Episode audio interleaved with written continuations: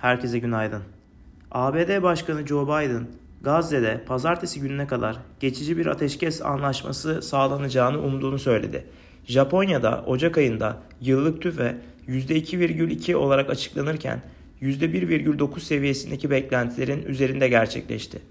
Uluslararası Para Fonu IMF, G20 gözlem notu raporunda global ekonominin yumuşak iniş yolunda gözüktüğünü ancak ekonomik aktivitenin ve büyüme beklentilerinin zayıf seyretmeyi sürdürdüğünü belirtti.